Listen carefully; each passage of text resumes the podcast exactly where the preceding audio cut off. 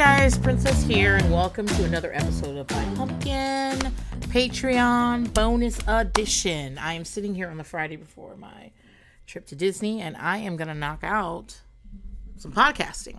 Um, I haven't done an episode of Princess Fix My Life in a while, and I just wanted to, you know, do something fun and at least where I get to talk about the things well, this whole podcast where I get to talk about the things I most want to talk about, and that's human behavior, what we do and why we do it. And I mean, that's why I enjoy reality TV. That's why I enjoy documentaries. Again, I keep saying un- the best thing about unscripted TV. Well, the best unscripted TV puts you in a place that you physically uh, can't empathize with, but with people having emotions that you can emotionally empathize with. So, let's take The Bachelor. You have never been in a house, probably. You you personally have never been in a house, probably, where a do- two dozen women come to stay somewhere to compete for the affections of a person they've never met and just have to like go based on what producers tell them about this person which i mean i wouldn't trust it but you go ahead but they are absolutely going through emotional journeys that you can relate to. You can relate to wanting someone to want you, uh, competing with other people, not being sure where you stand, having to have having agency of a relationship taken away from you, and the other person is deciding. We've all been there. And so we can really empathize with those feelings and those emotions in the journey right there. But the situational, so maybe I shouldn't say physical, maybe I should say situational but the situation is not one in which you could you could empathize with because you've probably never been through it. And all unscripted all unscripted tv those two things it's gotta for you to enjoy it's gotta be one or the other. But when it's great it's both at the same time.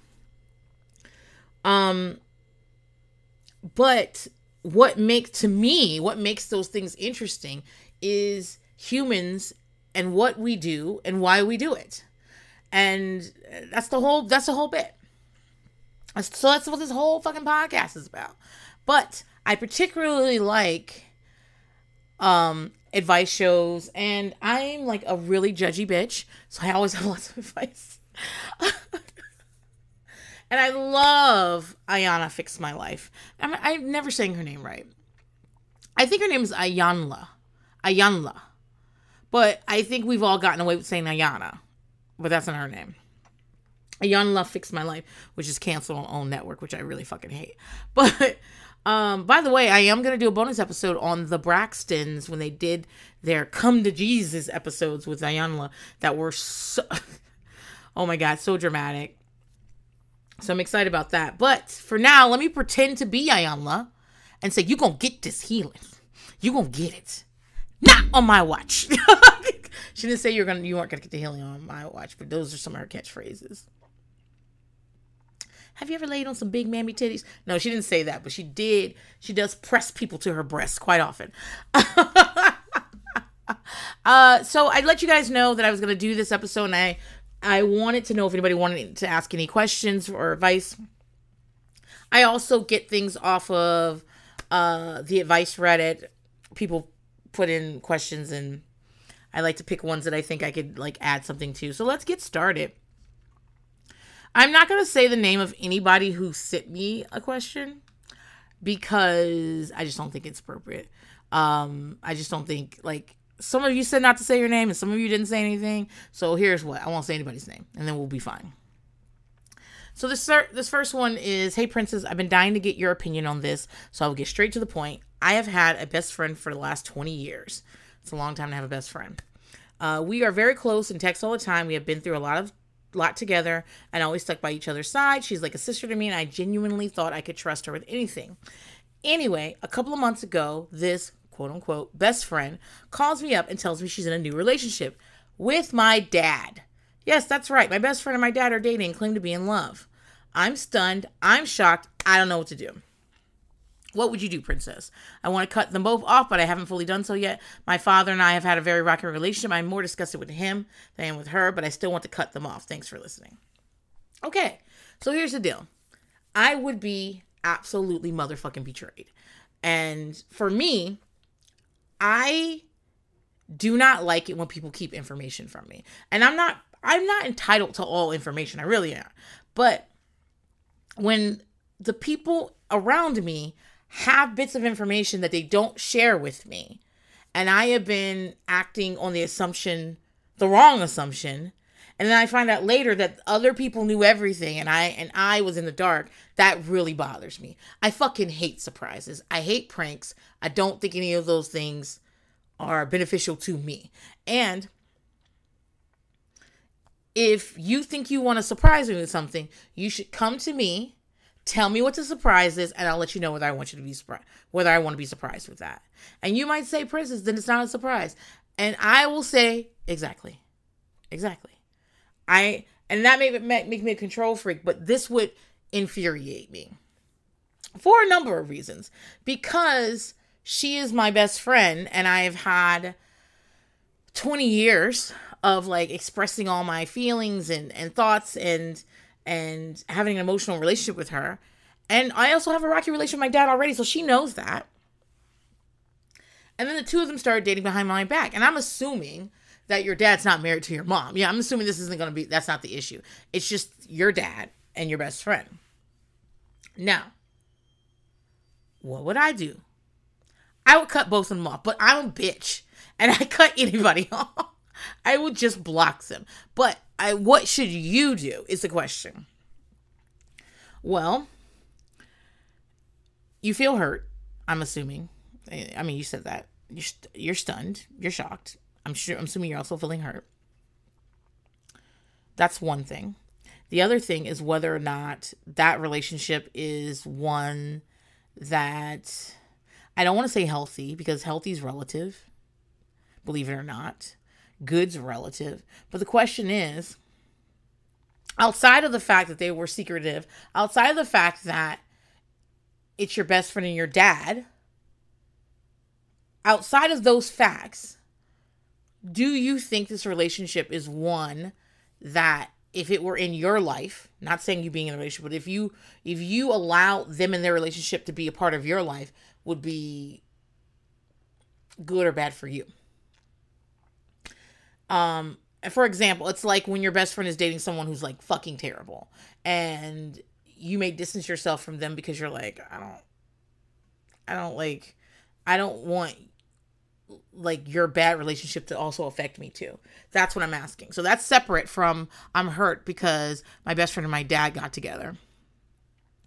And three, you said your dad, you and your dad had a re- really rocky relationship and you're more disgusted with him than her. Um, would you be around your dad, period? You know what I mean? If you have a rocky relationship, like are you when you say rocky, do you mean like um we don't really get along, but I do see him once or twice a year. But we're not close and we don't get along. Well then you don't want to see him all the fucking time when you with uh when he's with your best friend? These are all three things to consider because if it's just a question of sorry, I am eating a mint, and this is very disrespectful to this very serious conversation. So I apologize in advance. I'm not gonna stop eating the mint. It's almost gone though. I need fresh breath, okay? Um, so if if it's just a matter of hurt, of being feeling left out, feeling like they've been going behind your back, because I talk to you every day, and like you out here dipping and dabbing with my daddy, you busted down for my daddy, and when I asked you where you was going, you said you was going to the Target, but you was really going to have a dick appointment with my daddy? Huh? That, like this right there is is a problem for me. If it's just that, I feel like you can confront the two of them and say, I think this was I think this was hurtful for you to to keep something like this from me and to, to one of you at least openly lied to me a few times at least. And I and also if and when this this doesn't work out because most relationships don't work out. If and when this happens, how how am I supposed to feel when your ex is my daddy and your ex is my best friend? Like you're putting me in a very compromising position anyway. Confront them with that. And it, I mean, if they're worth a damn, they'll be like, "Yeah, man, like I didn't really want to tell you because I don't know what the fuck this was going and like and I I do think I, I do wish I had done things differently and I am sorry I hurt you. If they're like that, that I, we can get through it. If they're like get over it, bitch, then we can't. And if it is that their their relationship is one in which like would be detrimental for you to be around for whatever reason, cut them both off. Cut them both off. I know she's your friend of 20 years. So cutting people off is not always as easy as I make it seem. I understand that. That said, you don't even have to cut them off if you don't want to. Maybe distance. Maybe maybe it's not that we're never going to see each other, we're never going to interact with each other, but I'm just not going to reach out as much.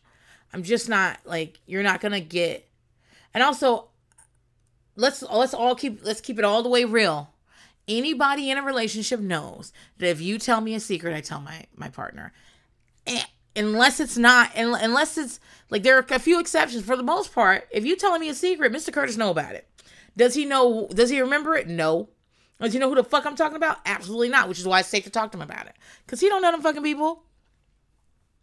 But i can't confide in you because your partner is my dad. Mm. and maybe you won't confide, tell him my shit. Maybe you won't, but I don't know if I should be like just assuming that you aren't going to. The relationship has changed already.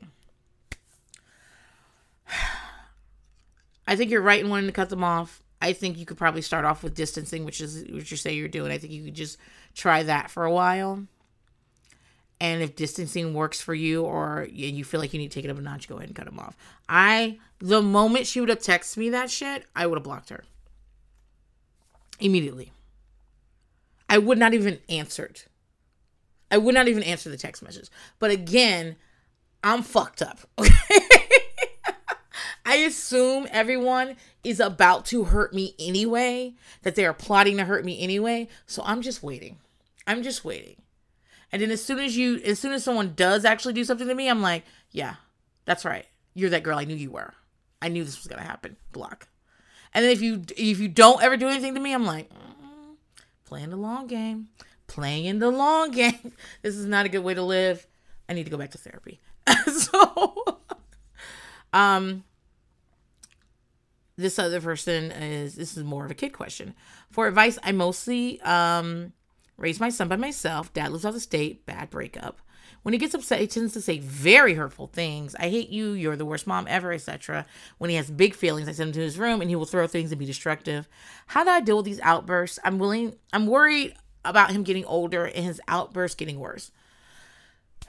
Um obviously it has to be anonymous. Thanks for answering if you get to it.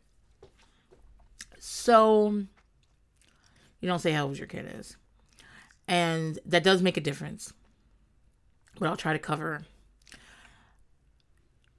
Keep in mind that some of this is is appropriate child development. Even if it's not typical, don't want to use the word normal, typical is more it's more appropriate. Even if it's not typical, it still could be appropriate. The reason I'm to act like it's not appropriate is because you're acting like it's not appropriate. So I just want to keep that real. Like if it's possible this is just this kids do things like this sometimes. I won't know because I'm not standing there. So, um, I have, I'll call him explosive. I have an explosive child. It's Cheeks. He's 11 now. I've had him since he was five years old. And Monkey is uh six right now and is slowly approaching. Like I can see, I can see the way he handles things. However, Cheeks has been explosive with big feelings since he was a small child. He's been in foster care since he was three. He was adopted when he was six. He meant lived in very place many places, and he had two failed adoptions during that time. He is someone who is incredibly intelligent. Cheeks gets things faster than anybody in his house. He's great at observation. He understands everything he's figured out a loophole before the kids have even figured out that there's an obstacle there. He's incredibly smart in terms of like schoolwork, which isn't the same as intelligent, but he gets that shit. Now, what's the problem? It's balled up like he like he put it in his shoe and walked home with the homework. We're working on that. That's a disorganized thing. But everything that's ever prevented Cheeks from doing what he wanted to do was behavior wise. He has ADHD and he has uh DMDD. Let me just look up what that actually is because the truth is a lot of mood behavior stuff it's mood behavior stuff period but mood it's disruptive mood dysregulation disorder. Okay. It's a childhood condition of extreme irritability anger frequent and intense temper outbursts. What let me finish what i was saying. It's a lot of this stuff is bitch we guessing and we have to put them in some category so that their insurance will pay for what they need. Like i know how we're going to treat this but i can't treat it unless i put unless i unless i um unless i uh diagnose something. Cheeks has had this diagnosis before i met him. Um so what does this mean for him? For him he has a hard time regulating emotions okay and so that means that if he gets upset it's hard for him to regulate getting it down it means that if where lots of kids will get very upset and cry, he might cry, but he also might kick something. And he's also if you if I don't know if you guys are a member of uh Princess Diaries. If you are, I talked about this last year. Uh Cheeks had a Wreck It Ralph moment at school where they called me at school and he was uh destroying a room over a very small thing. And I talked about the dynamics of what happened and the mistakes that I made in that moment and also the mistakes that he made. And we worked from there. My mistake is that Cheeks's ADHD is affects his mood in, in in immediate immense ways and that his his ability to breathe and take a moment before reacting is related to his ADHD as well.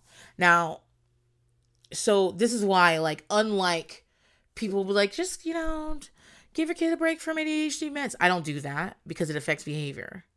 And I think that me constantly correcting you is detrimental to your self esteem.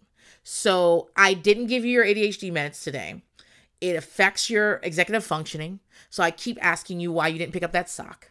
I keep telling you you need to finish this. I know it's Saturday, but I mean, you still have to make your bed. And I keep asking you why you didn't make your bed. You're bopping around the house. I have to keep correcting you and be like, listen, we don't run in the house. I have to keep doing that, right? And I just think it's a bad idea for me to ever put my kids in a position where I'm over, over and over and over correcting them. And so I know myself, I'm not going to let you jump on the couch on Saturday just because you didn't get your ADHD meds. I do expect you to like take it down a notch. And so I don't I don't skip med days. I think his ADHD meds affect how he interacts with other people. Whether he's picking up social cues, whether he's slowed down enough to pick up the fucking social cues, whether or not people want to play with him. These all affect things. And I think his self esteem will be affected if on Saturday and Sunday nobody wants to fucking play with him and he's getting into arguments all the time. And then I'm coming around the corner being like, Are you running in the house again?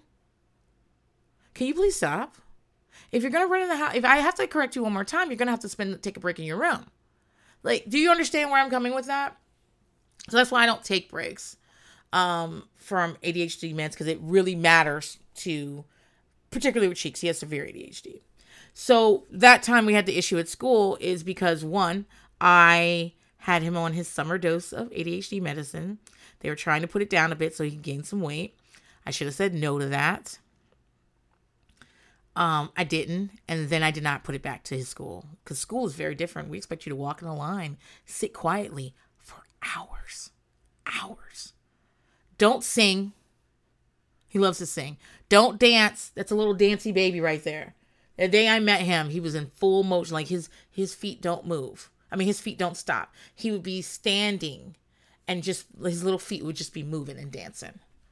Even while he's just having a conversation with you. Almost he doesn't even notice. So you can't sit there quietly. Your teacher's constantly being like, you can't, you can't do that, you can't do that, you can't do that. Um, you have to wait. Patience is huge in school. So you don't have your normal medicine.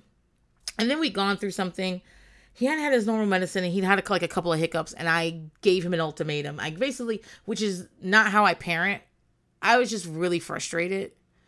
Um, one of the things I hate about parenting today in today's world is how much information I get because it used to be that like my mom didn't know if I was in trouble to I mean I was never in fucking trouble because I'm I was an amazing child. But uh, my mom didn't know if I was in trouble until 3:30. That's when she knew. Honest to God. But now I have an app that tells me if he's getting good behavior points or negative behavior points all fucking day.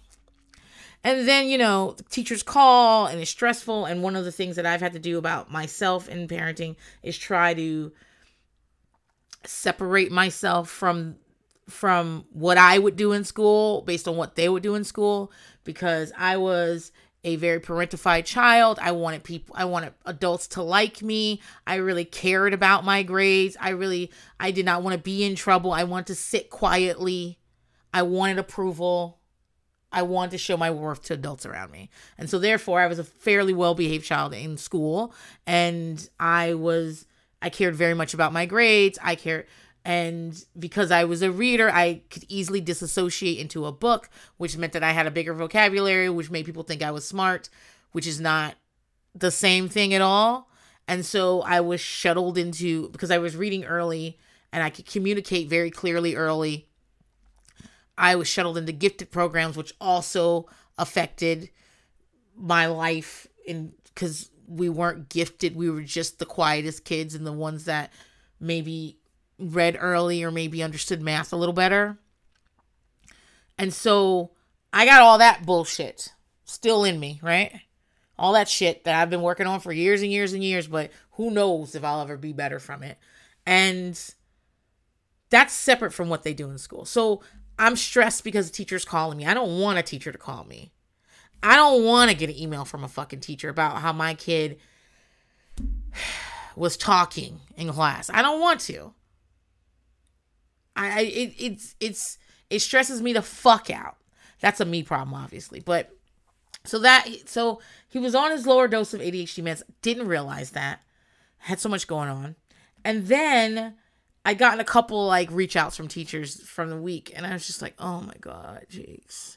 So I ha- I made a mistake, and I had a conversation with him that was like, oh, um, listen, um, the next thing that happens is the last thing that's gonna happen, which is like not how I parent. The way I parent is like we will figure it out. like mistakes are made, problems are we got problems. You you can't get right. Okay, I'm here to help. We'll figure it out. Maybe I can't talk about it right now. I'm too upset. But like when I'm done, you and I will figure it out together. There is no last thing. There isn't anything. What's the last thing? What's the last thing? I'm gonna kill you? I'm gonna drop you off at the fire station? No, the fuck I ain't. And I also don't believe in hitting kids, so I don't even know. I can't even. I mean, I could spank you. It's legal, but I don't want to. So it would just make me feel terrible about myself and you. You'd be feel terrible and so would I, and then my problem wouldn't be fixed. So, like, I honestly don't know why I did that. I was, I think I was in a dysregulated place. So I told him that I was like, the next time I get a teacher call for me, it's done, over. And I don't even know what I intended to do. I think to him it meant that he was gonna have to stay in his room, which he hates. He hates being isolated from other people. He wasn't gonna get any of his electronics. He loves electronics and video games. Uh, he was gonna have to go to bed at seven o'clock. He was thinking like worst case scenario of all things. So then something happened with the teacher, and like he was doing something he wasn't supposed to be doing, and she said, "I'm gonna have to let your mom know," and it set him the fuck off. And should he have been like regulating his his emotions? Yeah, but I'd also pushed us into a corner at this point and it left him with nowhere to go. Anyway, I talked a lot about it in Princess Diaries. And subscribe to that tier. It was last year. But so I just want to like give you some like this is I I know what this is like. Okay, so if and I'm talking about unusual again. This it's also very typical It's also very developmentally appropriate for some kids to have little outbursts, okay? So here's what I do to avoid that. For the most part, I don't have a lot of problems with cheeks. That Wreck-It Ralph situation where he wrecked up that fucking room, that was unusual. Yes, he's had lots of problems over the years before he he came a part of our family, but one of the reasons that we really his caseworkers, his therapist at the time, and us really wanted to make sure he stayed a part of our family is that he does very well in our family. A lot of the problems he had in other families don't exist in ours. And it's because I am very consistent. I like routine. I I try to take the shoulds out of my parenting, like what we should do, what you should be able to do, what should never happen, and I try to be like, okay, well this did happen. So, how do we get from A to B? Because we can sit at A and talk about how we shouldn't have to be at A and this is ridiculous and I don't know. what To, or we can get moving to B. What do I got to do to get us to B? How do we do this together? And so, because of my parenting style, because of the consistency of like, this is the way I live my life, is that I like things to be consistent. He did, he flourished in our house immediately. A lot of the problems that he had anyplace else, he never had. Like, this was an unadoptable boy. Like that's the truth. Is that he was going like the next step was that he and Turtle were going to be separated because Turtle was getting older. Turtle was about to turn 7. He's tall for his age. Little black boys don't get adopted and certainly not uh big black boys don't get adopted. Not like that. No, I'm not saying never. I'm saying oh, as a rule, it's super hard to place. And so they really wanted permanency for Turtle. And they were going to have to like move cheeks to a group home. They were going to move cheeks to uh they were going to have to separate them. And they're the last siblings together. It, it would have been horrible. It would have been horrible. And so that really influenced. But that said it's a process. So here it is. First thing i do with your son if you are concerned about temper outbursts get him evaluated you don't have to do anything with the evaluation if you don't want to. But getting him evaluated to understand what may or may not be behind some behavior is helpful, okay? Because it doesn't have to be DMDD, which again, I think is a catch all, okay? Like it could be anything. It doesn't have to be DMDD. It doesn't have to be ADHD. It doesn't have to be autism. It doesn't have to be anything, but it could be. And if you can get a professional's opinion on it and then use that to either to help you decide what to do next. It might be helpful. It's just a suggestion. For Cheeks, Cheeks is medicated. Cheeks has always been medicated, as far as I know. Um, he did a small stint at a mental hospital when he was four. Uh, they don't take four year olds in mental hospitals, by the way, but they, they took him. Um, so he has a mood stabilizer. Um, we keep it as low as possible because these things are not like I don't know, they're not Tylenol. You know what I'm saying? Like you need to ramp up and ramp down. It's serious. Like when we had to change, he was already on one when I got him. Um, we changed it as he got a little older because he could he has more options for what he could have. Um, ramping him down from the old one was difficult. I'm not gonna lie because I was worried for my child because as he's ramping down, he's also experiencing physical um, side effects, right? And like facial tics, uh, definite mood changes, sleep change. These things, these are serious things that are done under, under the care of a doctor. So ramping him down and ramping up to the next one was like a little difficult for me, and and I did I had a lot of anxiety about it. But the fact remains that he is always better when he has corrective medicine. Okay. And I'm not going to feel guilty about that. I know some people do feel guilty. They have like a lot to say about kids on medication and different things. And I, I'm not sure I disagree with any of the points either. But for me, this is what works. And for Cheeks, this is what works. Also, with his medical regimen, Cheeks and I are I'm doing I do this with all the kids. But if I give them medicine, I tell them what it's for. I'm clear. Just to, I mean, listen, I'm the medical consenter. I'm the person that decides what they do and don't do because they're children, but also like some transparency.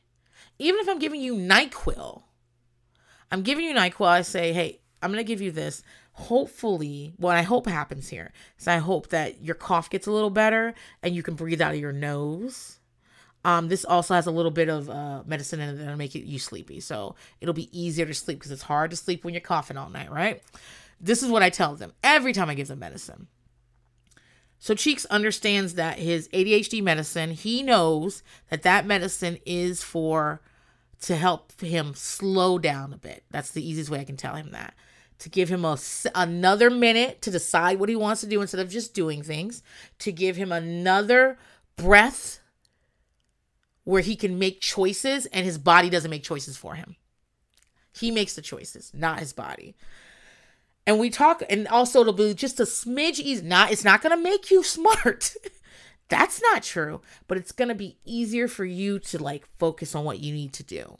It's not going to put the answers on the paper it's not going to change how your brain like how your brain computes the answers but it'll slow you down so you can look at it and like make the decisions you want to do we constantly talk about adhd medicine does not make you good you good is relative, but also you make your own choices in this life. This makes you, all it does is slow you down so you can make a choice and not have a choice made for you. With the mood medicine, he knows that all this does is, is kind of like sand the edges off his mood. I, extra- I describe it to him like uh, a sharp rock. His feelings are a sharp, sharp rock that can like hurt or damage or do things he doesn't want to do when thrown or when pressed up against something. But if we can sand the edges off this bitch and make it just a little smoother, not perfectly smooth, we're still having uh, emotions. Emotions are good. But if we get the sharp edges off of it, it'll be just a little easier to handle. We can hold it in our hands. We can show it to other people without it hurting them. We can control it, right? So that's how we describe that. And so like he he's he's like, you know, I still get mad sometimes. I was like, yeah, yeah. You're supposed to get mad. Emotions are very good. But can you think while you're having your mad emotion, your series, your big emotions? You can. That's what this is for. And so this having these conversations, like he gives he gets his own medicine now. He's 11. He can he he's excellent. He's med compliant, always has been. Um, since before I met him, he could like swallow pills without even because he'd been on so many meds. We did, I, I was able to pare some of those meds down when he became adopted and legally our child. So I was able to pare some of those down, work with a psychiatrist, and we give. He knows that our goal with all my children is the least amount of medicine I can give them. Yes, I will up things. Yes, I will do more, but we got to be having a reason for it. So he knows that's how I want it because I want the least amount of side effects. So that's what we're doing. So medicated. He's medicated. Let's start there. Not start there. He's he's been diagnosed in a way that makes it as a tool for me to use. So so then he's medicated. The other thing is since I know Cheeks is an explosive kid, right? I'm using that term for a reason. I'll tell you in a minute is an explosive kid, meaning that his emotions get the most of him. I work on de escalating situations. And he and I talk about in ways of de escalating situations. So you're in an argument with your little brother. Instead of me jumping in and getting mad, instead of me yelling, instead of me ignoring and letting them like amp up, up, up, up, I go, Cheeks, what's up? What's going on? He has my ball. Okay. All right. One time, Bear Bear had Cheeks' underwear. And their underwears are all similar. But Cheeks is 11. I mean, he's a little skinny. But uh he might have been 10. But Bear Bear's big for his age. So Bear Bear's wearing Cheeks's clothes they almost fit. So I don't know how the underwear got mixed up, but Bear Bear had this pair of underwear that Cheeks was just knew was his. I actually don't know if it was his. but I stopped him because he was he was trying to he he was about to get in a physical altercation with Bear Bear, and I said, "Hey, what's going on?" And he told me he's like, "I think it's my underwear. Blah, blah, blah. He needs to give it back." I was like, "Okay, well, or let's remember, you're older than he is, so you're already got the upper hand. So take a breath." He was able to do that. He has he knows breathing exercises. He has like um he has a calm down book actually, um, which is just like techniques for what he does to to to uh like if he's upset and he goes in his room he can look through this book and he can decide what he's gonna do. It's like choices for what you want to do. Like do you want to breathe? Do you want to do these yoga poses? Do now this book only works because he's already he has an understanding of what he needs already. So he can be like even though he's angry with me he's like mm, mm, mm. i guess i'm gonna talk about what i'm grateful for. Like that's because he's already in that space. Um, I don't know where to buy this calm down book. I just we've had it for a really long time. It's homemade.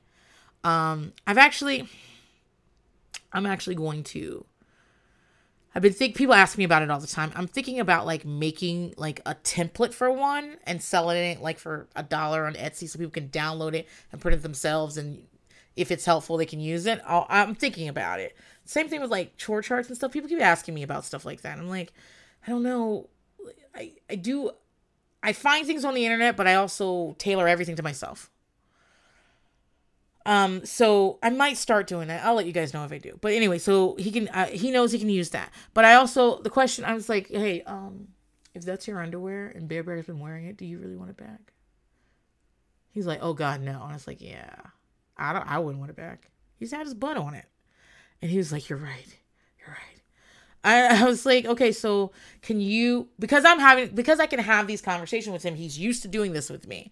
Um and also he's a he's a silly guy, Cheeks is really.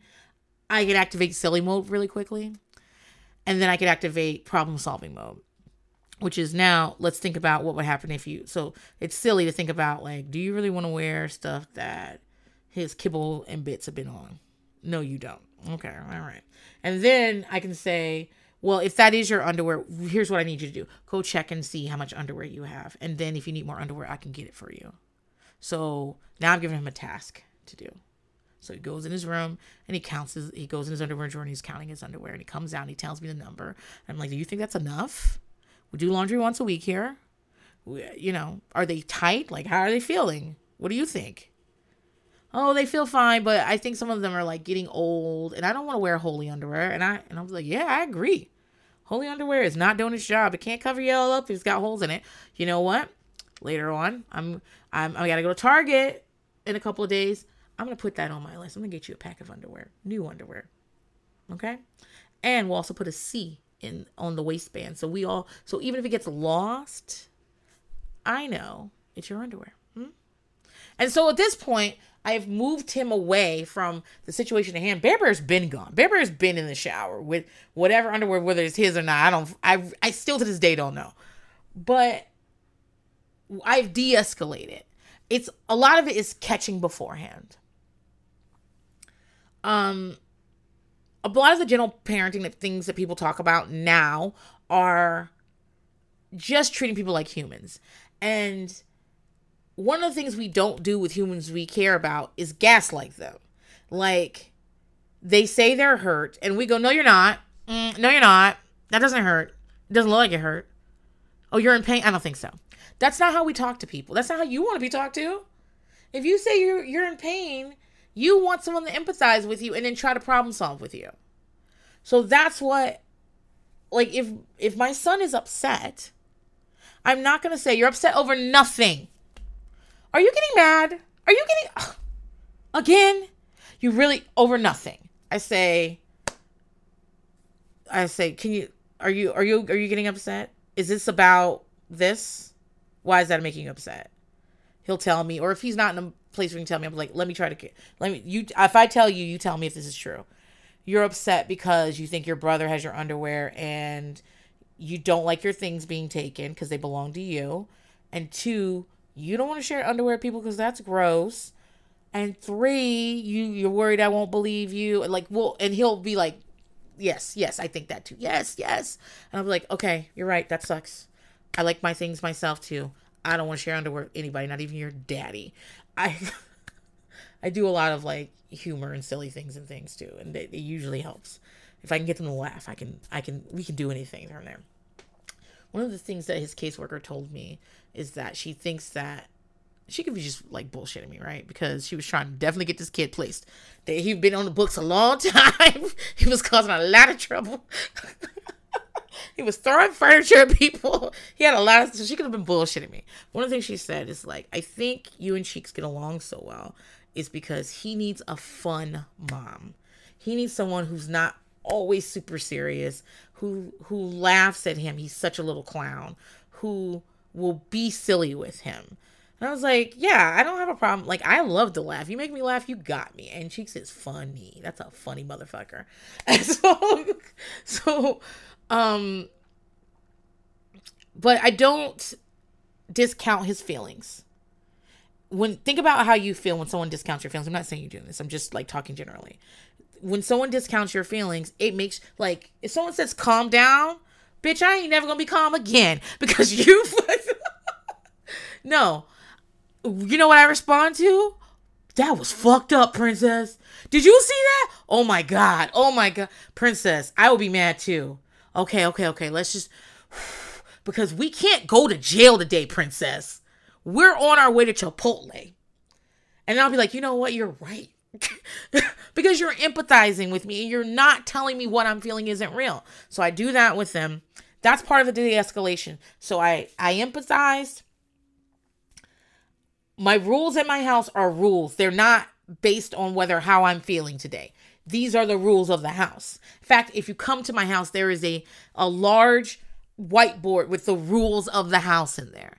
I they know I control them, but it's not like I control them with my mood. So no running in the house is not like but when I want to run is fine. That's not what it is. If I'm running, I'm in the wrong too. And so because the way the rules are set, I don't have to be like but I want you to. But I care because then then you can argue with me about it. I can be like, okay, but the rule is we don't hit people and we don't snatch things from people. So we can't do that anyway. So I empathize. I re I reiterate the rules or the situation or what has to happen. I also give choices. So I say say things like, "Okay, do you want to do this or do you want to do this?" Listen, you don't have to fold your clothes but you can't watch TV until until you do that. So it's fine if you want to go play in your room, but you can't watch TV till after that. So do you want to play in your room or do you want to watch TV? And we go from there. I give tasks, especially if we're upset about something that like maybe isn't necessarily a rule, but like the underwear thing, like I ask you to do something to further your goal. So you can go do that like I did with Bunny, I had Bunny write a list of things that um, made her upset about her brothers. That's a task that she could complete. And then when she came back, she was already more calm because she had time to do this. And then I could go over it with her and we could talk about ways. So then, and that's the last step problem solving. So th- those are the, that's kind of ways I head off big emotions at the pass, okay? Right, what I just said. And the last thing I would do is I make them responsible for their choices. So, breaking things and yelling in the room isn't like great, okay? But if they're in the room and they're safe, I don't go in there. Okay? Like if they were running down the street and that's that's I need to intervene in that. But if you're mad at me and what you're doing is throwing toys in your room, as much as that it hurt girl it hurts me i i be in the kitchen being like i want to go up in there and tell him listen motherfucker not in my house you breaking my shit like i want to so bad but i don't because at this point we can't have a conversation because if i let it not if i let because that implies like my fault but if we're at the point where the emotions are too big to control and you are doing something like that, we're beyond conversation. You can't hear shit I'm saying right now. And this is something I argue with my husband all the time because my husband wants to go in there and be like, boy, boy, not in my house. And I and I want to too. But he can't hear you. He cannot hear you. Any big, big emotions that you can't control, they can't. They're crying really hard. They're lying on the floor in the supermarket. They can't hear you. Even if they could hear you and they want to do what you want to do, they are out of control of their body. You think about it? You've been there too. I've been there. I've definitely been there where I've been like, I want to stop this. Either crying or uh storming away. I I want to stop. I can't. I can't. So, what you need to do in that case is to let them. Let them. I do make a rule if we're screaming in our room. Monkey does this a lot where he goes in there and goes, yeah, yeah, yeah, yeah. He's crying all hard. He's screaming or whatever. Um, if we're, I do say this comment, like if we're gonna be very loud in here, I don't want to hear that, so I'm gonna close the door. If you don't, if you don't want, and they all hate it when I close the door. If you don't want me to close the door, you should like try to keep it down a little bit. And I make good on, I, I close the door if I have to. And so I keep an ear out usually five, maybe 10 minutes. It doesn't take long. The extended rages, that is a that is absolutely a, a, a sign of we need some diagnosis. We need a we need a professional to look at this. Um, if we're if we're lasting 20, 30 minutes, that's a really long time to be doing this. Five, ten minutes. I keep an ear out. And then I go, and if I can hear them start to be quiet, I go and I knock on the door before I open it so they know I'm coming in here. I open the door and I say, Were you able to, are you able to like calm down and talk right now? And almost always they say, Oh, yes. Yes. To the point, and because this is such a, um, this is such a routine to the point that if I do this and I open the door, usually the first thing someone says is, I'm sorry. I'm sorry for yelling. I'm sorry for whatever, whatever. But the part about where I make them responsible for their own choices is if we have broken something or we've destroyed our room, we are now in charge of cleaning up our room. If we have broken something and it belongs to someone else, we are now in charge of replacing it if we can't fix it. If we've broken something and and that means money. And for if you don't have any money, you can work it off. We'll come up with a plan. If you've broken something that belongs to you, I will not replace it. And and you can do it, but I will not then it's just broken now. There are some exceptions, obviously. Like your lamp in your room, sure that belongs to you, but we need to replace it. So you're going to have to work that off. And I usually try to do a recap at this because I want them to I want them to understand that the choice to calm down is theirs. Okay? That even if we're upset, the things we do when we're upset still matter. you don't get a pass because you were mad. And three, let's talk about how we got here. So I'll be like, "Do you know why I asked you to go in your room?" And they'll and they'll sometimes they'll be like, "I don't know," and I'm like, "You sure you don't know? Do you want me to give you some time to think about it?"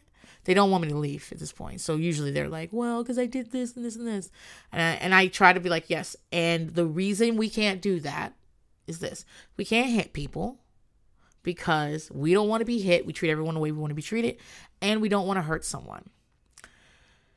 We can't put our hands in other people's food because that's disgusting.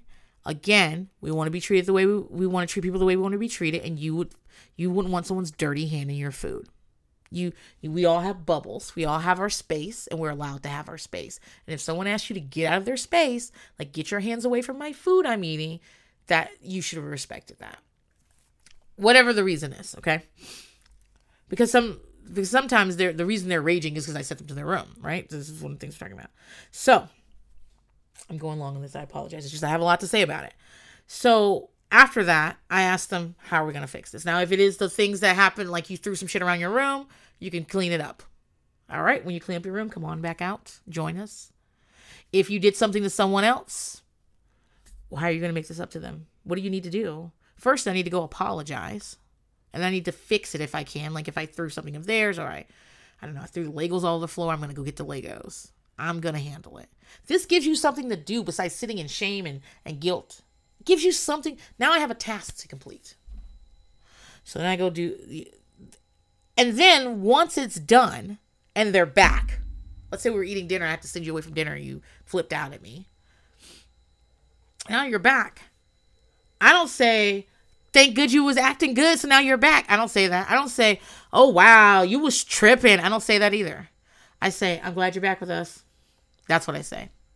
I say thank you for coming back. We missed you. That's it. That is me welcoming you back, not me punishing you because you came back and like oh, she was crying. Did you see her crying? Girl, you was crazy a minute ago. Nobody wants to hear that. It makes you feel shitty because you went off, even if you didn't do anything bad, but you got upset and you left and you went in your room to cry or whatever. You went off to try to regulate yourself. And the reward for that is that we're going to make fun of you? No, the reward for it is I'm like, I'm so happy you're back here. Come on. Come on. I saved your food. This is the process in which I do these things. But I don't know how helpful that was for you, but that's what I do for Cheeks, who is like a big, like he's always had this problem. He's he's actually doing very well. And I feel bad talking shit about him. I feel like I'm talking shit about him. I don't think I am, but I feel bad because he's doing very well. He's actually probably the most mature person in this house. Turtle is quiet because he doesn't want to get in trouble and he's obedient because he doesn't he's terrified of being in trouble. That's not the same as being mature. Cheeks is mature for his age. He has a great understand. Doesn't mean he doesn't make mistakes. He just understands. And he's also someone who works fair. His strength is that if you tell him what he needs to do to get the things he wants, he he's like, okay, Step one, step two, step three, got it. I'll be back. So I don't know. It's just a, a certain level of maturity with him. Um, and Monkey is just really having a hard time controlling emotions. He's very jealous of Bear Bear. Keep in mind that he did not live with Bear Bear for a very long time. He was always the baby. Bear Bear was not. And it's difficult for him. Bear Bear is taller than he is. Um, he's insecure about that. He wants to be considered older and bigger. He feels left out. He is like just where he is. Um, he's also infantilizing himself in a lot of ways now because he wants, he thinks that like he can take a shower by himself, but he wants me to shower him and wash his body and wash his hair because he wants attention from me. And I actually don't mind doing that. Like that's not an issue, but like he sometimes it's hard for him to control his, his his anger. He's not medicated. I mean, he's medicated for ADHD, but he's not medicated for mood stuff because I think he's developmentally on target. I don't think like Cheeks was have before we got Cheeks. Cheeks was having long rages, and last year when his medication was not at the appropriate level for his body and what he would need to do, that proved it. Like like some people be like, just don't give him any medicine and see what happens. No, no, thank you, no, thank you he can make choices when he's an adult and that and I'll I'll honor those choices. But until then, I need to do what is safe for my child. And a little black boy running around here unable to control his emotions, throwing shit is never a safe he he, he looks like a threat to other people. But as far as monkey is concerned, monkeys has small problem, small explosive things, and things like that. And I think he's developmentally on target. I think this is appropriate for what he's going through. They don't last extendedly, anything like that. It's just that he will. This this is something that will happen to him. And for my part, something I had to learn with cheeks, and I learned it very quickly, but I gotta remind myself: do not escalate. Do not escalate. Don't talk about my feelings. Don't talk about why I'm mad. Don't be mad back. Don't pick at them. My mom used to do this to me. I was upset. She'd be like, You're crying again? Well, guess what? Guess what? You're acting like a goddamn baby right now. That's right. I'm to call you baby princess. I mean, not princess, but I'm to call you baby princess. Her name's baby princess now. Cry baby princess. Like, that's not. How helpful is that? How motherfucking helpful is that? I, in fact, the most I can do is probably not talk at all during that time. Not at all. And bre- let them calm back to it. In fact, I know it's working because Monkey is Monkey got us up with his family with his brothers the other day and I just I wasn't around for that part, but I just noticed he was in his room. I was like, "Oh, why are you in your room?" He's like, "I'm in here calming down." I was like, "Okay." He's like, "I just want to be alone for a minute so I can be calm." I said, "Okay, are you going to come out to the table and do homework with us when you're done?" "Yeah, when I'm ready. I'm going to lay here. When I'm ready, I'll come." And he did. When he was ready, he came. And I told him, I was like, good job. Good job of knowing what you needed and going to do that. Okay, but I don't know how helpful that was. So let me tell you, um, people always ask me where I get a lot of like information and stuff, and I read a lot of things. I take what I can use and I leave the rest. I try things, see how that feels. Does it feel right? Does it feel good? Does it feel like I could tweak it to myself? I do that. If I try it, doesn't work, I don't do it no more. That's it. Like there's no there you can you can have tons of resources and books and people giving you advice and everything, but the, you got to go down to what's your situation. So, two books that really really really really really worked for me, okay? Um the first is The Explosive Child, okay? It's in the 6th edition. You can get off of Amazon. It's by Ross Greene, Green with an E at the end. Um it really did well for me to understand what they expected from me. Like what like what was going on? Like what the expectations were. And how to like because a lot of kids neurotypical kids or kids like turtle who just are really they're terrified of being abandoned by you so they just really want to make you happy. They want to make you happy so bad so they'll do whatever you tell them to do. Yeah you can just do whatever with turtle. Turtle will do it. I don't have to think twice about turtle. I don't have to uh like think outside the box for turtle. He'll just do it. But i could st- i still be doing the wrong thing and helping him like because I am not I'm I'm not being a thoughtful parent. So like sometimes you can get away with like just doing whatever. And far be it from me to tell you to work harder. Far be it from me. But understanding that a child that blows up is a little different and getting in there and being like, okay, actually this doesn't help in those situations has helped me be a better parent to everybody. Because even bunny bunny actually doesn't explode most of the time. Bunny doesn't even react sometimes when you punish her. If you tell her she has to go to a room she doesn't even react. Which is also a thing we need to talk about. Or work I, I mean i don't want her to be upset but like it's a question to ask herself why doesn't she react to that? Um but I've gotten better about parenting her, even though she isn't. The explosive child is, is helpful. Just read through it, see if it see if you recognize yourself in there. And it also has some other techniques to use. Like if you feel that you if you feel like you're like getting lost in the sauce. I agree with you. Like as they get older, I worry about my kids all the time. I just told you I have a little black boy and I'm and he's getting older and older and people always think uh, black children are older than they are and I don't want people calling the police on him cuz he got into an argument over a fucking water gun and he got shot and he was mad and I don't want that. He needs like for his own safety. He needs to be as he gets bigger and bigger he's going to be less and less cute. This shit ain't going to be cute. And so like actually again, I feel like I've talked shit about him. Actually, he's doing really well right now, and he has been for since that last incident. I'm not saying he's never gotten in trouble. We're kids. We're getting we're gonna get in trouble, but he's doing really good. Um, it, I feel like I feel like when he got in trouble at school, it really scared him.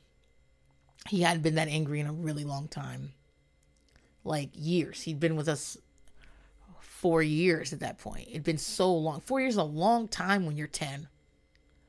And he just was like, I think it scared the shit out of him. Um, the other book I would suggest you read that's really, and this is just general, for general like discipline with kids. It's called No Drama Discipline, the whole brain way to calm the chaos and nurture your child's developing mind. I don't expect you to read all remember all that. It's called No Drama Discipline. It's by Daniel J. and J. Siegel and Daniel J. J. Mm, it's Daniel J. Siegel and Tina Payne Bryson. The the uh listings wrong. This is like if you have a uh a library card. If you don't have a library card, go get one. But if you don't, if you have one, you can use the Libby app. You can get the, the audio book and just walk around listening to the shit while you're cleaning. Super good. Super really gave me a different perspective on discipline.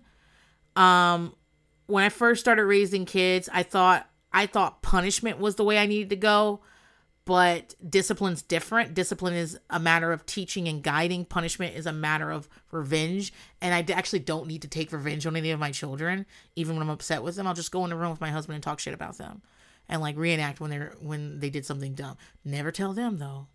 That's between us. That's us. That's that's bond in our marriage.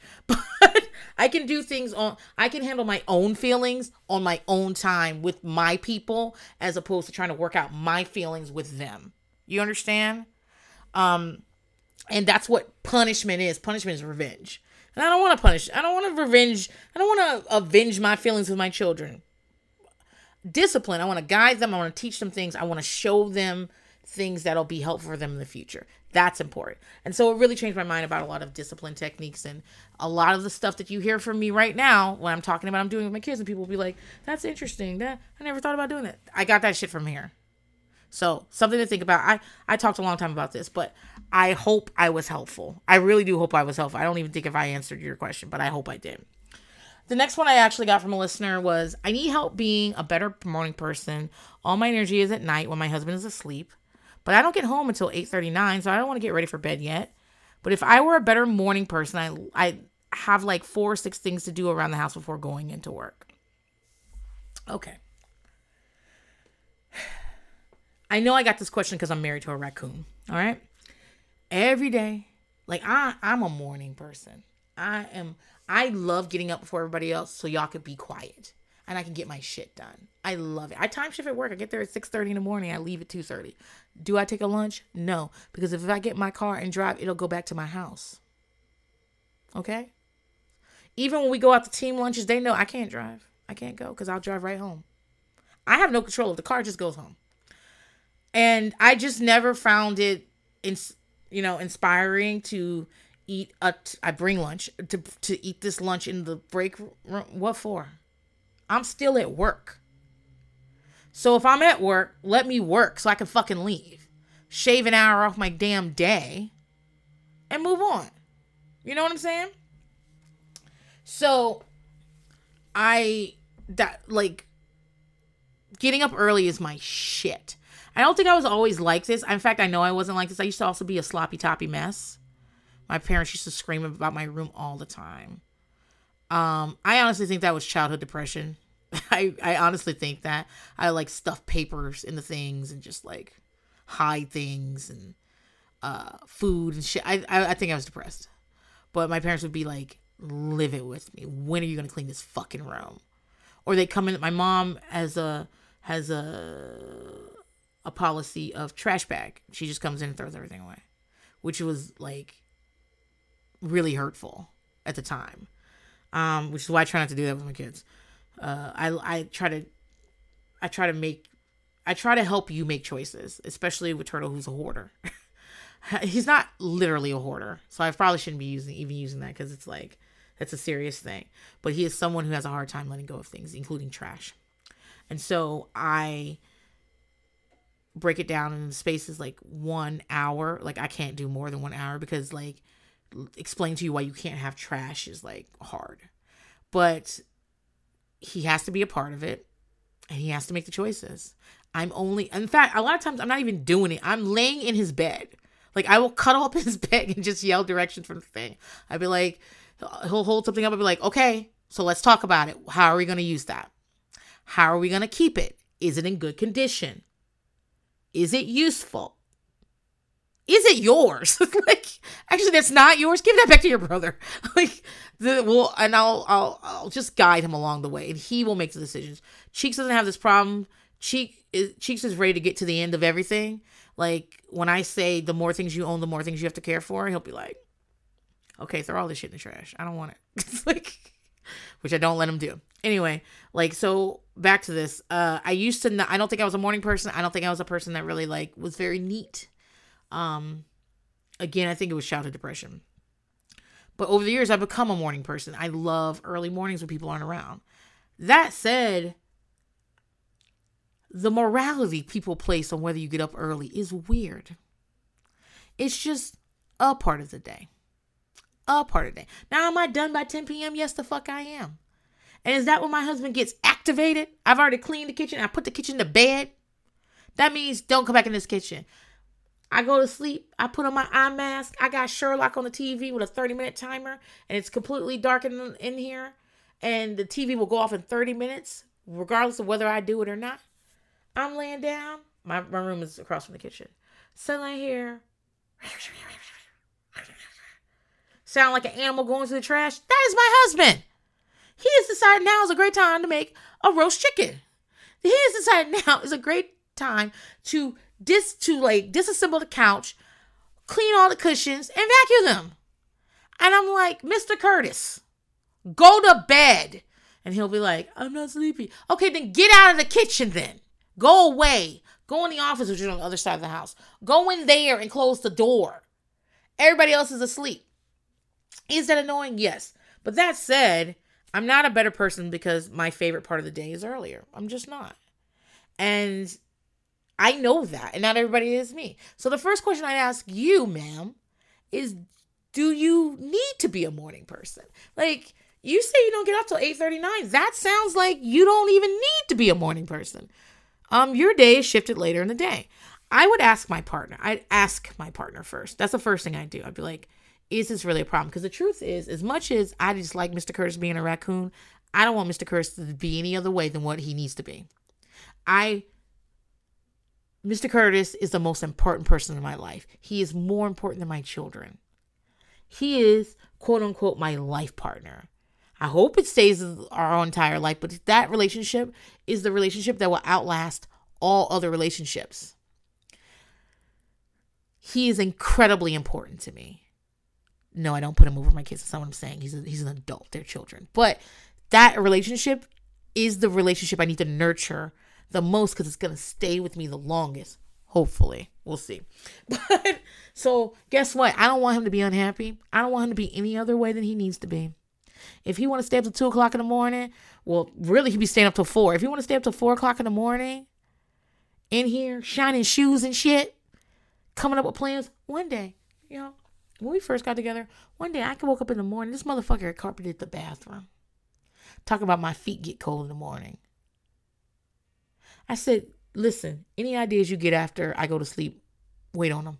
Because first of all, it's disgusting to carpet, carpet, carpet a bathroom. Every time you flush the toilet, all these particles come out of it. We need close the toilet when you flush it. Also, get that rug out of here. That's nasty too. Just we gotta do we gotta do what we gotta do with this floor. Germs seep up in there. Nastiness. That's how you get impetigo. I don't even know what that is, but I heard about it one time and said, "Don't tell me anything more about it. I don't want it." So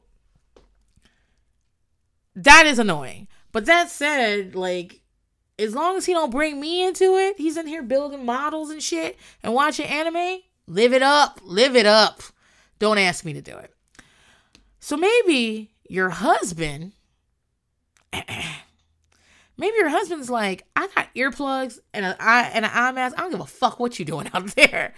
Ask him. Ask him. Maybe he'll say, uh just don't play the drums anymore. Maybe I'll say that, but that's fine. Start there. And if you really do need to change some things, what I would say is don't press yourself physically. If you don't get home till 8 39 o'clock, you're not sleepy. Like, okay, let's think about the uh the tip the normal schedule, normal bullshit. But the you work nine to five, you get home about five thirty to six o'clock. No one expects you to go to bed at seven, right? So you would eat dinner, do your activities, maybe do a couple things around the house, you know, read a book, watch Real Housewives, and maybe you end up going to sleep around 10 30, 11 o'clock. That's so four or five hours at home at night. Okay. So if we do that, that means that you're you're set to go to sleep at like 12 30, 1 o'clock. Okay. So from 12, so I think that's fine. But if you decide that you want to get up earlier, ways to get up earlier, here's some ways that I have. I sleep is incredibly important to myself. Uh, care when I don't get sleep, I have a hard time thinking. I have a hard time with patience. I yell at my kids. I don't like yelling at my kids. I got yelled at all the time. I had to apologize to them yesterday. A whole bunch of shit happened yesterday, and I had to. I got out of the car, and I walked. we were in a parking lot. I walked away from them, and I sat on the curb, and I breathed until I could feel comfortable, and I felt calm enough to come back. I opened the door. I said, "Okay, let's have a talk," and I apologized for yelling. I said, You can't hear me when I'm yelling because I'm just screaming or scared. And also, like, this is not how I want to talk to people. I want to talk to you guys the, the way I feel about you, which is I adore you. So I want to talk to you like I love you. And then I laid out what I needed from there. They all accepted my apology. They're such nice kids. I always accept their apologies too. I would not. Like, if a kid's trying to apologize to me, I'm not to be like, well, I don't accept it, bitch. so, um, but when I get enough sleep, that's how I am. I my mood is bad. I get depressive. My my dark thoughts spiral and that's bad for me in general. So sleep is the most important thing. I get as much so if if getting up early is going to sacrifice your sleep, uh-uh, don't do that. But if you're saying that you're getting enough sleep, but you just think you can get up a little bit earlier and get a couple things done before you go to work, so that the things you do after you go to work can be a little quiet so you can spend your time you can still get still get your time and do what you want to do but it's not waking up your husband. Got that. I support that. After you talk to him. But i support that. So make sure you get a lot of sleep. Make sure i would put my alarm away from my bed. Um even if you don't just a place you can't reach it. It doesn't have to be in another room because some people don't hear it. I was listening to some podcast i forget the name of it but there's some weird white guys. I think it was the minimalist maybe. And they were saying that they don't allow computers and phones in their bedrooms. Or tvs because bedrooms are for sleeping and fucking. I was like okay. I mean i didn't say it like that you know. I was like, okay, that's interesting. You you're basically my mom. You turn off your phone to charge it in the living room at night and then forget it even exists and it's halfway through the fucking day I'm trying to call you. And you're like, oh, I forgot to turn my phone back on. It was in, it was in the living room. Okay, cool, cool, cool. Maybe that's helpful. But for me, it wouldn't be. Um, so I use it as my alarm. So I, but I put it somewhere I can't get it. So if my bed's a little raised. So I would have to get out of bed to to touch to get a phone off the floor. That's fine. I need to get it so, so that makes you you got to go get it. The other thing I do is a small habit of instead of turning off your alarm and laying in the bed, as soon as your alarm rings, get out of the bed. Even if it's just a stand, even if it's to like lean against the wall, get out of the bed it makes it easier to wake up. Um, a routine is very important. First thing I do when I wake up is poop. It's the first fucking thing I do. If I pooped, the day is started. Okay, you can't get back into bed. This is the routine, and I'm telling you that that's TMI, princess. Come on, come on, too much. But I'm telling you that because it doesn't matter what the routine is. It could be as stupid as I know when I wake up, I go poop, and once the poop is done, I'm today's started that it can be like that. It could be as simple as my coffee starts. I, I know my coffee automatically starts. The first thing I do is I walk over there and I start fixing my coffee. And then I do this and then I do that. That's it's it's easier to get into a morning routine that way. Um yeah, accountability works too. If you're having a really hard time waking up early, I would join forces with someone else who gets up around the time that you want to wake up. And I would say, we are going to talk on, we're going to call each other, not even just text. Or maybe we can do this. Maybe we can say, I'm going to text you when I wake up and you're going to answer me. And if you don't answer me, oh, answering can be hard. Okay, this is what I do. This is how I set it up. I go, we're going to try to get up early. So when I wake up in the morning, I'm gonna take a selfie of myself in the bathroom, standing in the standing upright in the bathroom. I'm gonna send it to you, and you're gonna send me a selfie of yourself standing upright, either in the bathroom or in the kitchen, but you're gonna be standing up. Yeah, you're gonna look crazy. your head's your bed head. You're gonna have crust in your eyes, but uh, but you're taking a picture of yourself, and you're gonna send it to me. And if one of us doesn't send the picture, the other one is free to call, because you know people don't like it when you call their phones, um, especially me. So I don't want you to call. Proof we've gotten up. Accountability buddy. That's the ways I would do it. Um, as a person that's naturally up Oh, one more thing. The reason I'm naturally up earlier is I get to do things I want to do. So I often read in the morning. Um, sometimes I go outside and have a popsicle with my dogs. They don't eat the popsicle, they're outside playing, and I'm just sitting out there in the nice morning you're eating a popsicle. I don't care if popsicle isn't breakfast food, this is my business. So I know I want to do that without my kids. Because once they're up, we got to get moving. I do things like uh, I'm a big like planner. I have a digital planner, um, and I like to like write out lists and what I'm gonna do, and like I'd like to do that in peace. Sometimes while I'm eating a popsicle.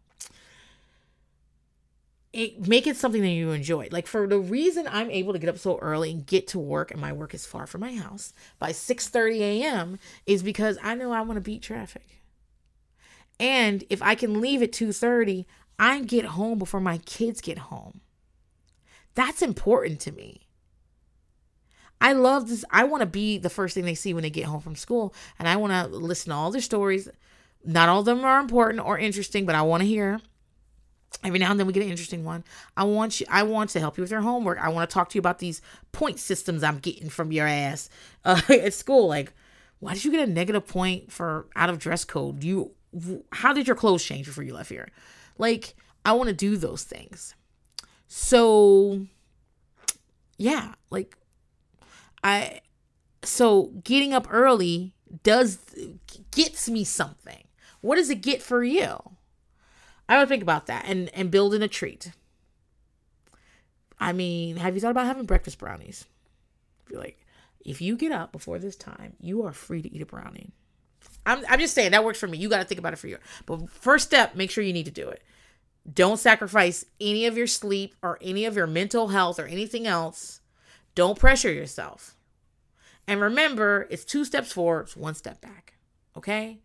Like, there are going to be days you're going to get up early and it's going to become a habit, and then sometimes you won't. And the days I don't get up early, because even on the weekends, I'm up by seven. Even on the weekends, if I don't get up early, that's because my body told me it didn't want to.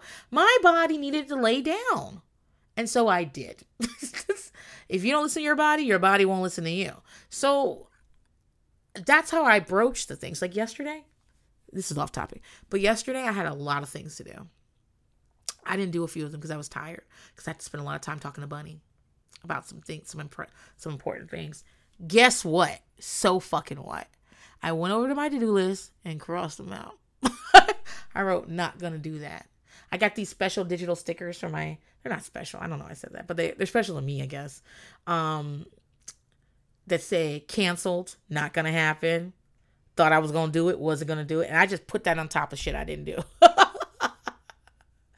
the, I gotta be flexible. I gotta reframe that. Is not that I did not do exactly everything I wanted to do to more like I found more important things to be, to be done, and that's what I did. Talking to Bunny, getting an extra hour of sleep because my body needed it. Remember, your best is is your best is not a fixed thing. Your best could be better today, could be smaller tomorrow. Sometimes your best is I took a shower. Sometimes the best you could do. Congratulations, you took a shower. As someone who's always wants to be, this is this is this is part of the reason that I'm not like a, a happy-go-lucky person is that I think I can tweak everything. I think everything could be a smidge better. Like, um, at work, last year I only completed 16 projects for the year. This year I've already completed 21. And I told myself I wanted to get to 30 by the end of the year. It's it's about to be October. I looked at my pathway and I was like, oh, I'll definitely be done with 30 by the end of the year because I only need nine to get to 30. so it, as soon as the words left my mouth, I was like, so I guess the goal now is 40. And a coworker was like, wait, wait, wait, wait. Why is the goal now 40? I was like, because I'm obviously gonna hit 30. I need I I know I can do a little better. And after talking with them, I put it down to 35. But I am a person that always is like, I could do better than this. I could do better. I, I could do better. and so and so that's hard for me. But my best changes every day. And some days it's I didn't get up as early as I wanted to. I didn't get as much done as I wanted to, but that's what I needed that day. And like Bunny's not going to remember whether or not I I washed and folded towels yesterday. She is going to remember that like every time we had a conflict, I was able to take a break, right? Cuz I don't want to argue. Take a break and then sit down with her and like talk about it. And we talked we talked at length. And then I make sure she knows I am always on her side. I'm always on her team. I always want to see her win. I don't like all the calls, but I will be back here next season wearing the same fucking jersey. And I will be there when you're 16 and when you're 18 and when you're 35 and when you're 40. I'm going to be here. That's right. I'm going to live fucking forever. And I'm going, and when you're 40 years old and you're mad at your husband or your wife or your, or your uh poly family, whatever the fuck ends up happening, or your dog, whatever happens, and you and you like, mom, I need to talk to you. I'll be like, I'm here. What's up? Oh my god. He said what? And then what? And then he took off his leash. Oh my god. That dog is I think you're handling it very calmly. I just want to say that. I think you're doing a great job. Do you want me to come over and get that dog right now? Because I will. I'll come over get that dog and stay over for the weekend. And you can take a break. Uh huh. Mm-hmm. I'm on my way. Like we're gonna be we're gonna be doing this. I'm here. And nothing you can do can make me go away. Nothing. You've already done some really wild shit. Check out Princess Diaries. But you've already done some really wild shit. And guess what? I'm still fucking here. I'm not going away. You couldn't shake me. You can't do it. And so, but she's not, she's gonna remember that feeling. Maybe she won't even remember the exact conversation. She's gonna remember that feeling. She's gonna remember that we talked and that then I made her finish her homework. Because the fact is, we gotta finish her homework. Even after we talk all these feelings, we can uh, empathize with you, and I totally understand it. And actually, I don't even think this homework is that important. But I think finish being committed to the fourth grade is important because that's the job right now. And then we had Chinese food, and then we painted nails and stuff. She's gonna remember how she felt. And that's more important than whether I got the towels done. And that's more important than whether or not I wrote a podcast schedule. And that's more important than whether the dog's got an hour walk. Sorry, dogs, I'll make it up to you. But, or whether or not I, I cleaned out my closet, way fucking more important. Everything changes. What's most important? I'm off topic. Let's go on. So those are the questions I got from listeners, and I'm going to do like two questions that I found on Reddit. This one is Should I confront my friends about them talking behind my back? I usually play Valorant. I don't know what that is um, with my friends. That's why I don't know what it is because I don't play co op games. Um, Today we were playing, and out of the blue, I got a message from a friend saying, She's so loud, I can't aim, so I'm gonna mute her. It was a private message. I could tell it was about me since he's dating one of the other girls in the group, and I'm the only other girl. Um, right after he talked to his girlfriend in Team VC, I guess that's, uh, okay, and they started giggling. I made out my name, she heard her name, and assumed they were talking about the message she had just sent. I didn't think I was being too loud. I was just having fun like everyone else, but I guess I didn't see it that way. I stopped talking after that because I felt really hurt and was scared I was being annoying. Most of all, I keep thinking about most of all, I keep thinking about it. They've complained about me behind my back. I know they've talked about me before, things like my relationships and so on, but I didn't think much of it until now. Am I being too sensitive about this? Should I just forget it and move on? So, first of all, let me validate your feelings real quick. It sucks when people are talking about you. It does. Um, everybody talks. We can call it gossip if we want to, but I think gossip is uh, a negative term for things, and and gossip is also very feminine. You know, they so. I I think the truth is we all talk about people, ideas, places, things. We just talk. And not every conversation is for every person. You understand? And so I do make a big point of what other people think about me is none of my business. Why I don't read the reviews for this podcast. It's why I don't read comments on work that I may end up being published. It's why I try not to eavesdrop because you can really get your feelings hurt if you hear something that's not meant for you. Think about how the way you handle things or the way I, I'll think about the way I handle things. Sometimes I need to vent with my mom or my husband about something and we can talk about it. And once I've gotten that out, my feelings may evolve and I may decide that what I was saying isn't necessarily how I feel now. But if you heard what I was saying, you would think, oh, Princess thinks I'm a piece of shit. Or maybe I'm not saying it the way I would say it to you or the way I, I, I would get it out. Sometimes it's messy. I just have to get it out. And then I have to like prune it down. Give me the opportunity to do that.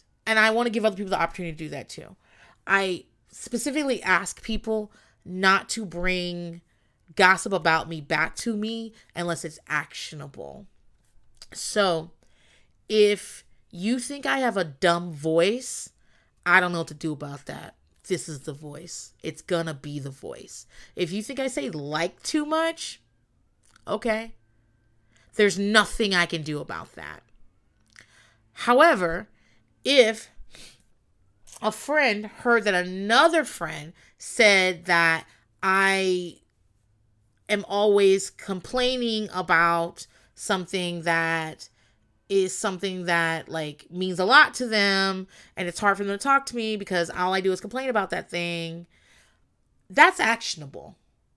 I can go have a conversation with that person be like, "Hey, I don't really want to tell you who told me because it's not really necessary, but I heard that you've been having like a hard time talking to me because of this. And I want to talk about that with you. So, is that true? And I want to give them the opportunity to say those things. And even if we come to the end and it's like, okay, well, I'm not going to stop doing that. And you're not going to start having a stop having like a hard time with it. So what I can do is I can be cognizant when you're here and try to avoid it, at least like make it smaller or if you feel like you can't take what's going on, you may have to like distance yourself or go or leave and I have to accept that. Like that's still a resolution even though it didn't get it didn't get like quote unquote fixed. I'm fine with having those. I'm a confrontational person. I am a person if i hear my name in a room like if i can hear you i'm gonna come join you. I'll be like okay so what's up? But i try hard not to snoop because you get your feelings hurt fucking snooping okay sometimes you get what you came for so in this case this isn't what happened in this case, you accidentally. And they're laughing, right? So that's hurtful, right? Um, it's all it does. The part about why I'm supposed to validate your feelings is that it never feels good to know that people are saying things behind your back, even if you're a person that's like, maybe that's not for me to hear. It doesn't feel great. They're laughing. You're not sure what it is. Um, keep in mind, they could have just been laughing because he was like, I fucking sent that message to her. I'm so stupid. It could have been that. I see further down here you're saying they've complained. Well, you said you keep thinking about. It. I thought I thought it said I. Well, no, you did say I know that they've talked about me before, things like my relationship so on. So you already know they talk about you, and they complain about you, and if that is a hurtful thing, I don't mind you conf- confronting them. But this said, they're not going to stop they're dating. They talk about all kinds of shit between the two of them that they might not talk about with another friend. I just said that. Like, I talk about shit with Mr. Curtis. I'm sorry, he knows all my secrets.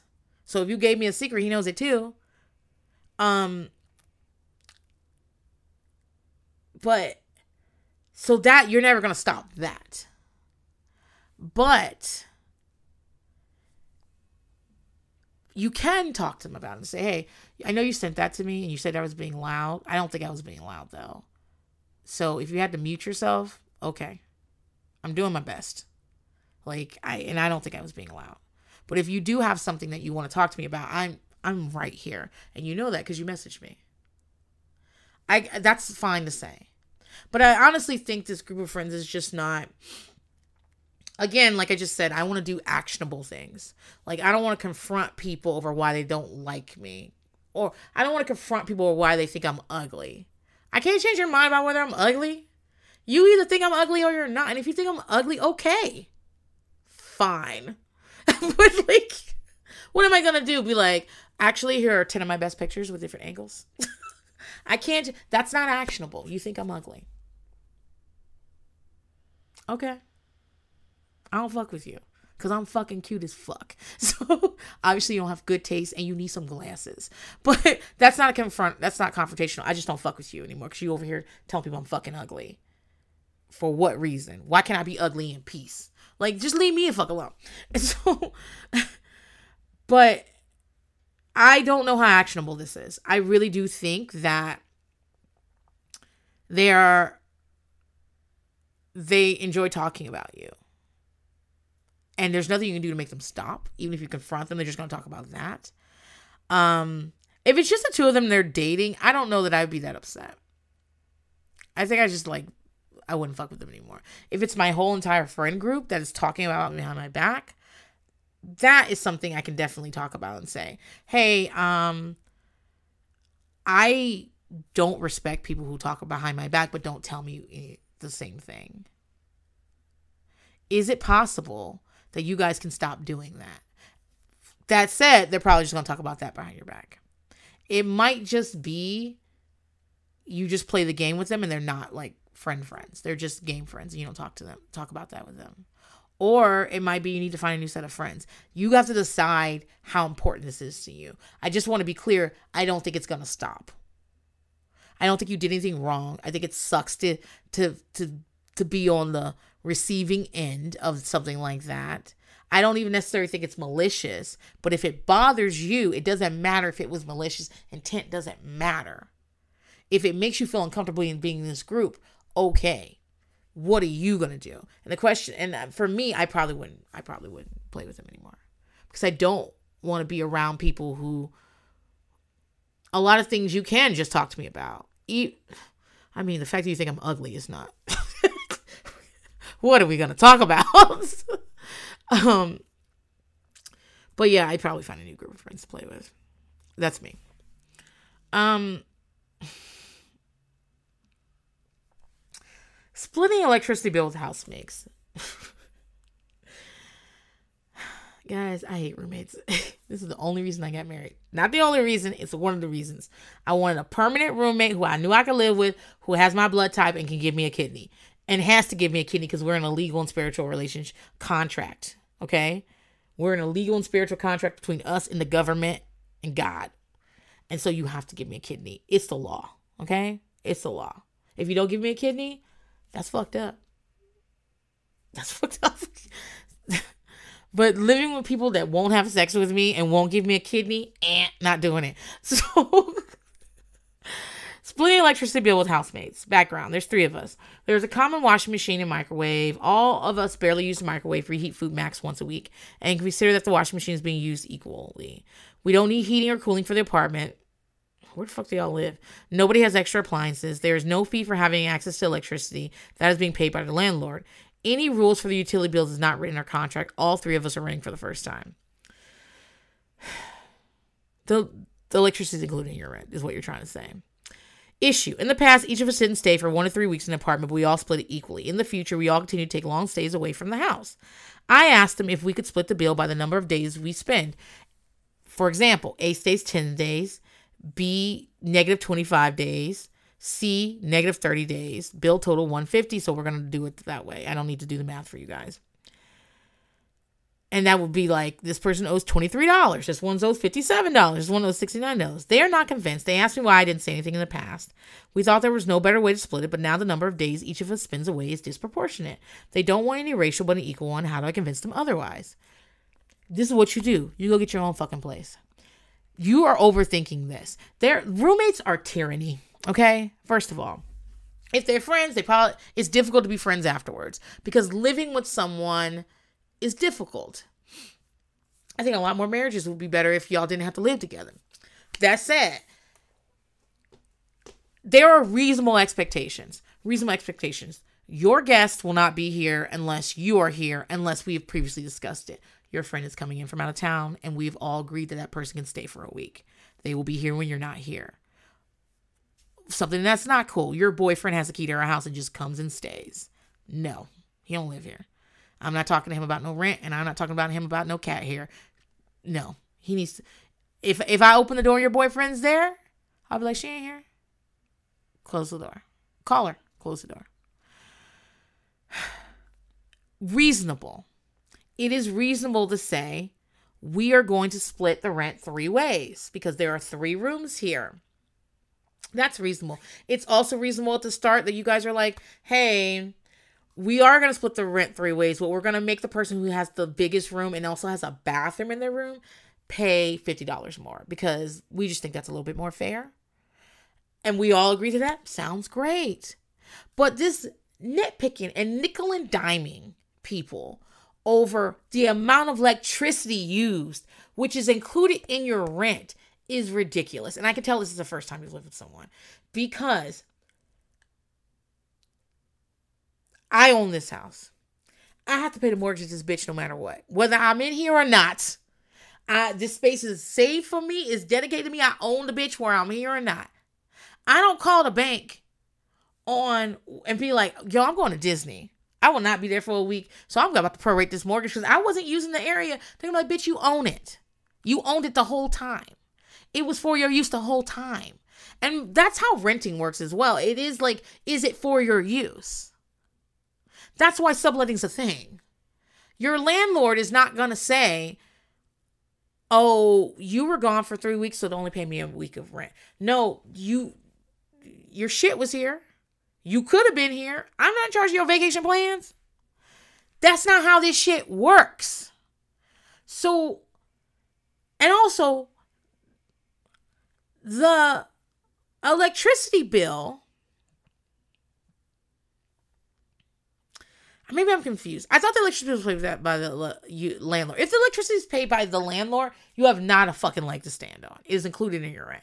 But if you're saying the fee to the electricity, which I don't, a lot of these things are um, outside of the U.S., which culturally I I don't always understand.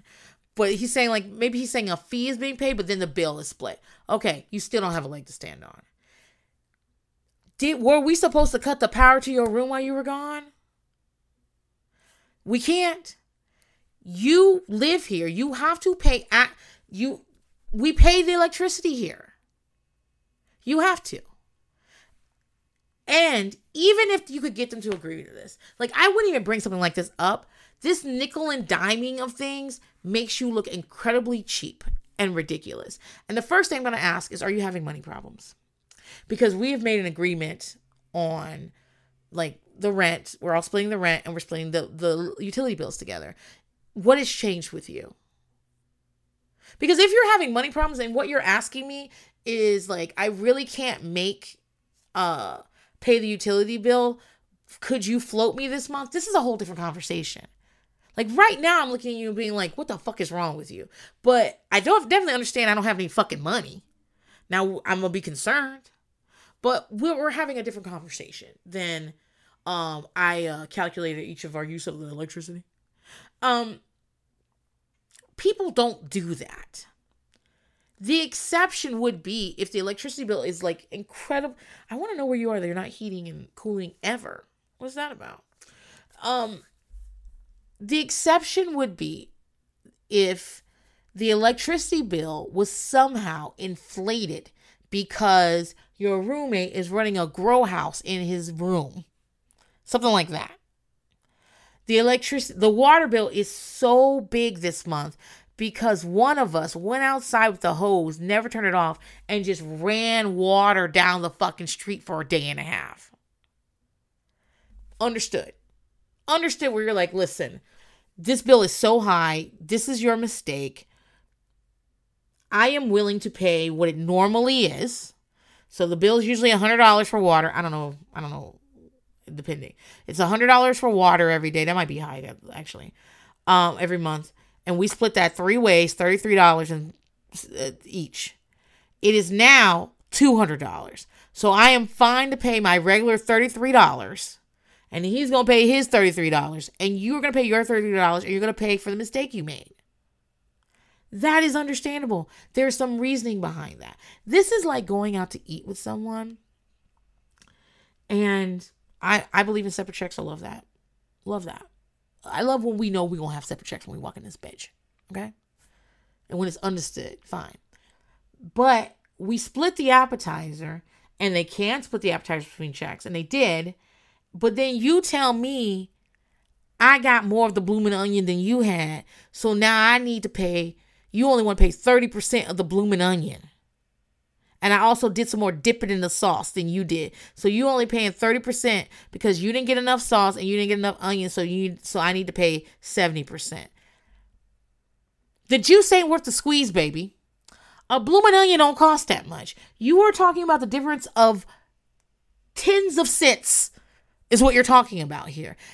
And the perception of you is not worth the 80 cents you about to get. It's not worth it. I don't know if that's true. I don't I'm not good at math. But do you understand what I'm saying? It's what what you will receive is nominal. Okay? Negligible. Okay? And instead, to get it though, you have to seem like a dick. It's not worth it. I really it's not worth it. In this breakdown that they had, they had like roommate A would have would pay twenty three dollars electricity, roommate B would pay fifty seven, roommate C would pay sixty nine. This amounts of money. Don't call me rich because bitch I ain't. But this amount of money is not worth it. It's not fucking worth it. Would it be hundreds of dollars? Maybe. Don't do this. Don't do this. And if you feel like if you feel like you really want to push this, you really want to push this, I personally would start looking for my own place. Because people ain't gonna live with you. Who are you, Sheldon from Big Bang Theory? Who the fuck? This is not how you treat roommates. All right, I got 15 minutes before I hit my two hour mark. Uh, let's do one more. My friend, 19 female, is dating a 31 year old man. Our whole group, friend group, expressed our discomfort with this, and they said they get it, but they're not going to break up. This is very clearly not okay. What can we do? I'm assuming the reason that you're saying it's not okay is because there is a huge uh, age difference and therefore a power imbalance. And it's very hard to maintain relationships with power imbalances. And in fact, your friend may be being taken advantage of. Okay? It's possible. I would be uncomfy with this big of an age difference too. That said, this is none of your business. it is literally none of your business. Like, obviously you're close to your friend, right? We're all close to our friends, but we need to draw boundaries. And I can ask you, mm, let me tell you what, when I was younger, I used to make my opinions known about everything. I was like, my opinion is important and I need people to know about it. And I, you know, my opinion, my opinion, that's just my opinion. Like I would, I would just like, but me and my big nose and my big opinions and everybody's shit. I had a lot of fucking opinions. And I still have a lot of opinions. Why else do I have a podcast? but but the older I've gotten, the more I can see how me being extremely judgmental of people I care about has hurt our friendships, has hurt our relationships. I've had friends in abusive relationships in which I was staunchly against and because I was staunchly against and I could not I could not bring myself not to bring it up at all times. And abusive in different ways, physically, emotionally, um, financially abusive. Like I after I made my opinion known, I wouldn't let the shit go. And I lost my friend. And not only did I lose my friend, when my friend needed me because I was right, that's the other thing. I'm right a lot. I don't want to be. I wish I was wrong more often, but I'm not around the type of people I will need to be around to be wrong. I'm right. so that's the type of shit I would say when I was 21. anyway, I don't say shit like that now. Anyway, because I was right about the situation, when my friend could have used like my support and help, I w- she wasn't able to talk to me about it because I had been so much like you're stupid, don't do this, don't do this, this is dumb. I I'd been that, so she couldn't even bring herself to like come and talk to me about it because I'd done all that. I say this about my kids, I mean this about my husband, and I mean this about my friends. I am always on your side. Whatever, what do you think? What's the best decision for you? Okay, I don't think that's the best decision. But if that's where we're going, rah rah motherfucking team. Okay?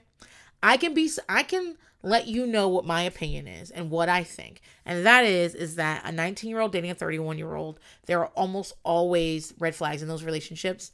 There are almost always a power imbalance. There's always there's almost of always an element of control. The, there those those relationships are almost always not healthy. That said, we're all in bad relationships.